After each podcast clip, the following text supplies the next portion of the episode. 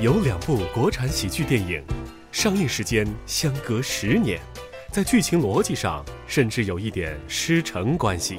咱们干的这叫什么倒霉差事？